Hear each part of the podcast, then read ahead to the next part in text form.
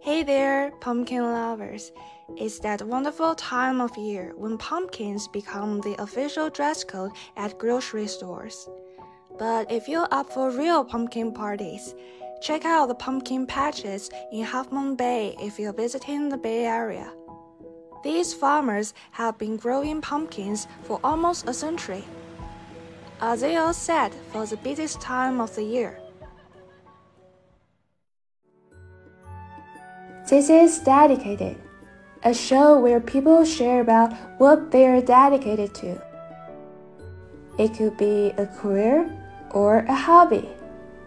They will tell you why they are so into it, or how they become so good at it. I'm your host, Lulu, and making these conversations happen is what I am dedicated to. You can also tell me what you are dedicated to.Ah, I got him.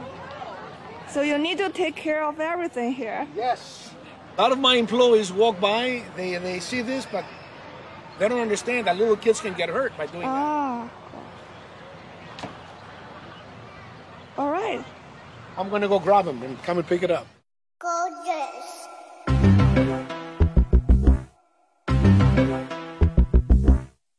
Hi.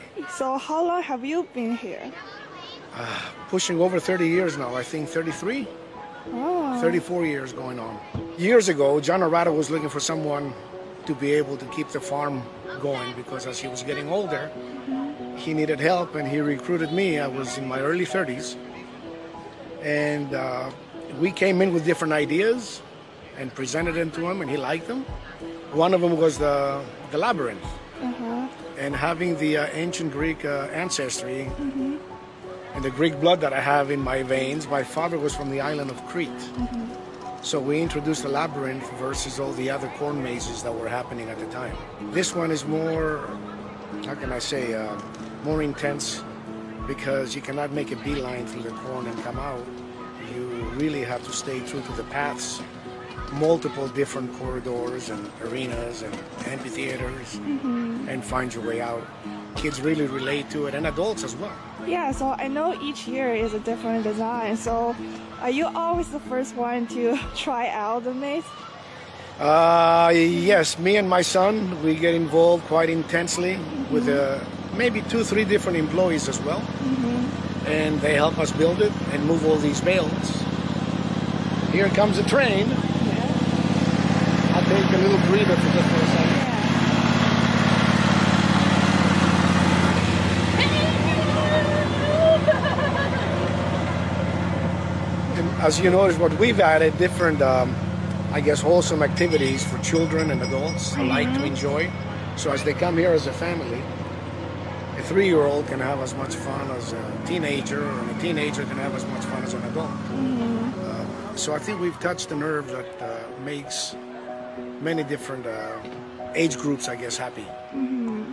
So uh, again, the maze, uh, we, uh, we have, it's quite laborious. Um,Three months to put this wow. one together. And it's a, a difficult design this year, and every year is different. Mm-hmm. Otherwise, people will get bored of the same design. And uh-huh. then they say, we've done it once, no need to go back. But mm-hmm. uh, different designs every year are different challenges. That's what they present. Why there are so many pumpkin farms in Half Moon Bay? Well, Half Moon Bay is known to be the pumpkin, I guess, capital mm-hmm. of California. Even though other...Uh, towns and other growers, they, they beg to differ because they say they grow more pumpkins than Half Moon Bay. Mm-hmm. But Half Moon Bay, like I said, it's a, its appeal, I think. It's being a nice touristy town, and you got Pescadero as well, San Gregorio, mm-hmm. which is close to us. Come to find out, it's the third most visited area, I think, in the whole U S A. I'm not talking about just Half Moon Bay. Between San Francisco and Carmel, that's when many of tourists come from Europe.And other parts of our country mm-hmm. to visit, and they see the orcas, they see the sea lions, I guess the, the beauty, the beauty of the coast. Mm-hmm. We're proud to say that we were the first pumpkin farm mm-hmm. back in the early thirties, nineteen thirty-two actually, to sell the, the pumpkins, the gourds. Because back then nobody, uh, nobody bought pumpkins uh, to go ahead and use them as uh, I guess, as jack-o'-lanterns. What they did back then, they used them either for feed or animal feed, uh-huh. and many of people ate them as well. As it's going around, we've been not telling people that for the last thirty, forty years that they make a great dewormer for hogs especially, and mm-hmm. other uh, domesticated uh, animals. Pumpkins do, and they're, yes, it's a good nutrient and mm-hmm. a supplement to have yeah. with other feed yeah. for many animals. Uh-huh. So anyway, John and Clarence Arata, this story's been documented many a times. Yeah. They broke the gourd and they were able to go ahead and uh, plant it into the ground, and mm-hmm. they got the pumpkins, and first pumpkins here were sold back in nineteen thirty-two for ten, twenty cents a piece. Mm-hmm. Now, you're lucky you get a basketball pumpkin for twenty bucks. Oh. I guess inflation. Uh-huh. I heard pumpkin loves heat, like a lot of heat, but in Half Moon Bay, it's, like, it's clouded all year round, so would that be like a challenge to grow pumpkins here? Yes, and especially on the ground, what type of ground we have. Here we have adobe, mm-hmm. which is not very friendly to farmers. You have to know exactly when to go ahead and work the ground mm-hmm. and catch the moisture and germinate your seed instead of just weeds. But then also what it does, the only thing by being cooler, it extends your season. Instead of three months, it goes up to four, four and a half months. Mm. Many of the farmers with their late rains we had on the coast this year are late with their pumpkins. So you'll notice a lot of pumpkins are still green. Mm. They just didn't have enough time to mature. In the valley, I mean, two and a half, three months, you get a crop mm-hmm. because the sun is so intense. But the advantage we have, our pumpkins here last longer, because they're in the cool heat, they take longer to mature, they retain their moisture mm-hmm. more. Uh, at other places, if they leave them there in that intense heat, they become um, soft. Oh. And a soft pumpkin does not last very long when a customer buys it. We grow some pumpkins here mm-hmm. and a lot of corn stalks, and the kids love to go in the corn. Okay. Plus, we end up selling a lot of the, the corn uh-huh. for uh, tamales or decorative mm-hmm. purposes. Yeah. And even though every year you keep planting the same crops, you have to alternate, they say, but we have no choice here mm-hmm. but to keep trying and supplement the ground with other nutrients and vitamins. Mm-hmm. So what is your favorite pumpkin variety? Personally, I like the, the they call them uh, the wolf pumpkin, mm-hmm. and it's been out now for the last ten, twelve years, I think. We introduced it here first. Again, it's a thick stem pumpkin with a long, long um, trunk that, that they call it, uh-huh. handle. Uh-huh. And uh, those are really appealing because instead of just an orange pumpkin, uh-huh. all of a sudden what captures your eye is the stem. Yeah. And there's many of them. I don't know if you've taken any pictures of the pumpkin river that we have, mm-hmm. but you'll notice a lot of them, and uh, there's no two stems alike. They're all different. Mm-hmm. And that's my favorite variety. So what is your favorite pumpkin recipe? My wife loves to make pumpkin bread. Uh-huh. And uh, we get that from the Hubbard uh-huh. or Hokkaido. It's the same type of pumpkin. It looks like an acorn, kind of bluish on the outside. Mm-hmm. Uh, we used to call them, old John Arata used to call them Lobita's Blue. She uses the coffee cans, the two-pound coffee cans made mm-hmm. out of metal.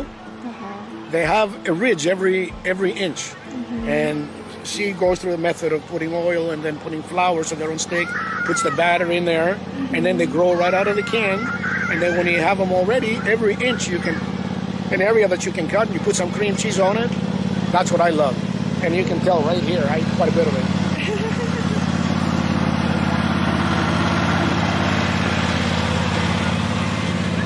I, I see there are like a lot of visitors here. So what is the most out of the box where you see folks playing around with pumpkins? Again, pumpkin is a... people cannot just have one pumpkin. We sell pumpkins in August. People come out and they just got to have these pumpkins. Many of people are not satisfied with only one. They buy multiple pumpkins mm. and for different, different purposes. Some people like to cook with them. Mm-hmm. Other people like to decorate with them. Other people like the shapes and colors. And then it brings in, I guess, the festivities here in the... I guess the fall festivities start, and then you kind of end up rolling right into the other holidays that are coming right around the corner. Mm-hmm. You know, Thanksgiving, and you got in November, of course, and Christmas coming right around the corner mm-hmm. in December. We have many, many, many, many different varieties, mm-hmm. and the, that's what we're known for also, to be diverse and have different varieties that people can say, oh my God, what is that?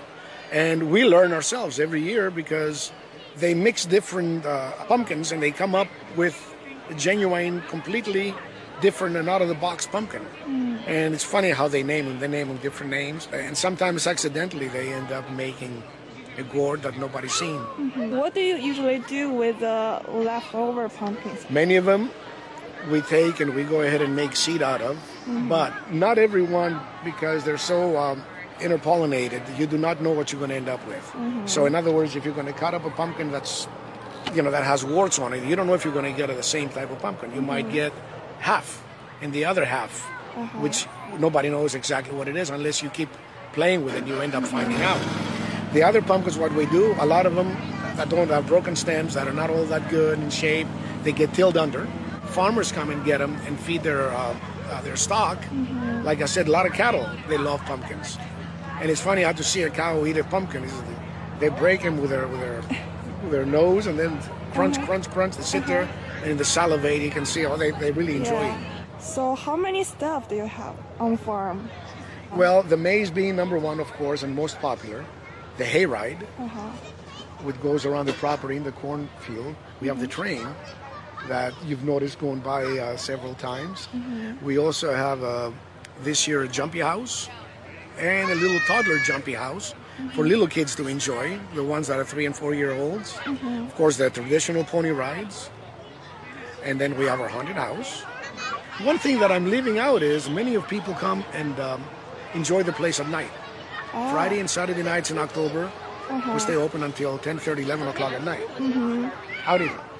And um, many people come out and miss the traffic at that time, uh-huh. arrive for five o'clock, six o'clock, mm-hmm. and then when they go home, all the traffic is already gone. Mm-hmm. Therefore, they really enjoy themselves at a night event. They bring their flashlights, families come out, and, mm-hmm. and they have a great, great old time.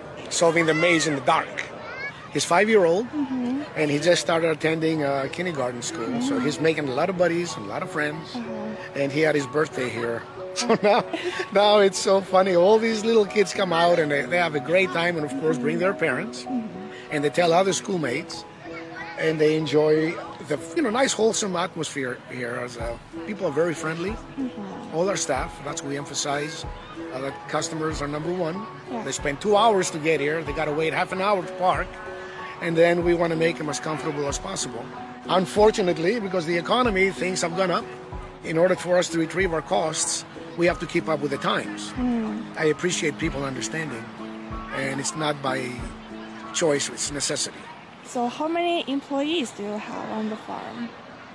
At any given time, especially in October, mm-hmm. we even hire agencies to bring their own people here. Mm-hmm.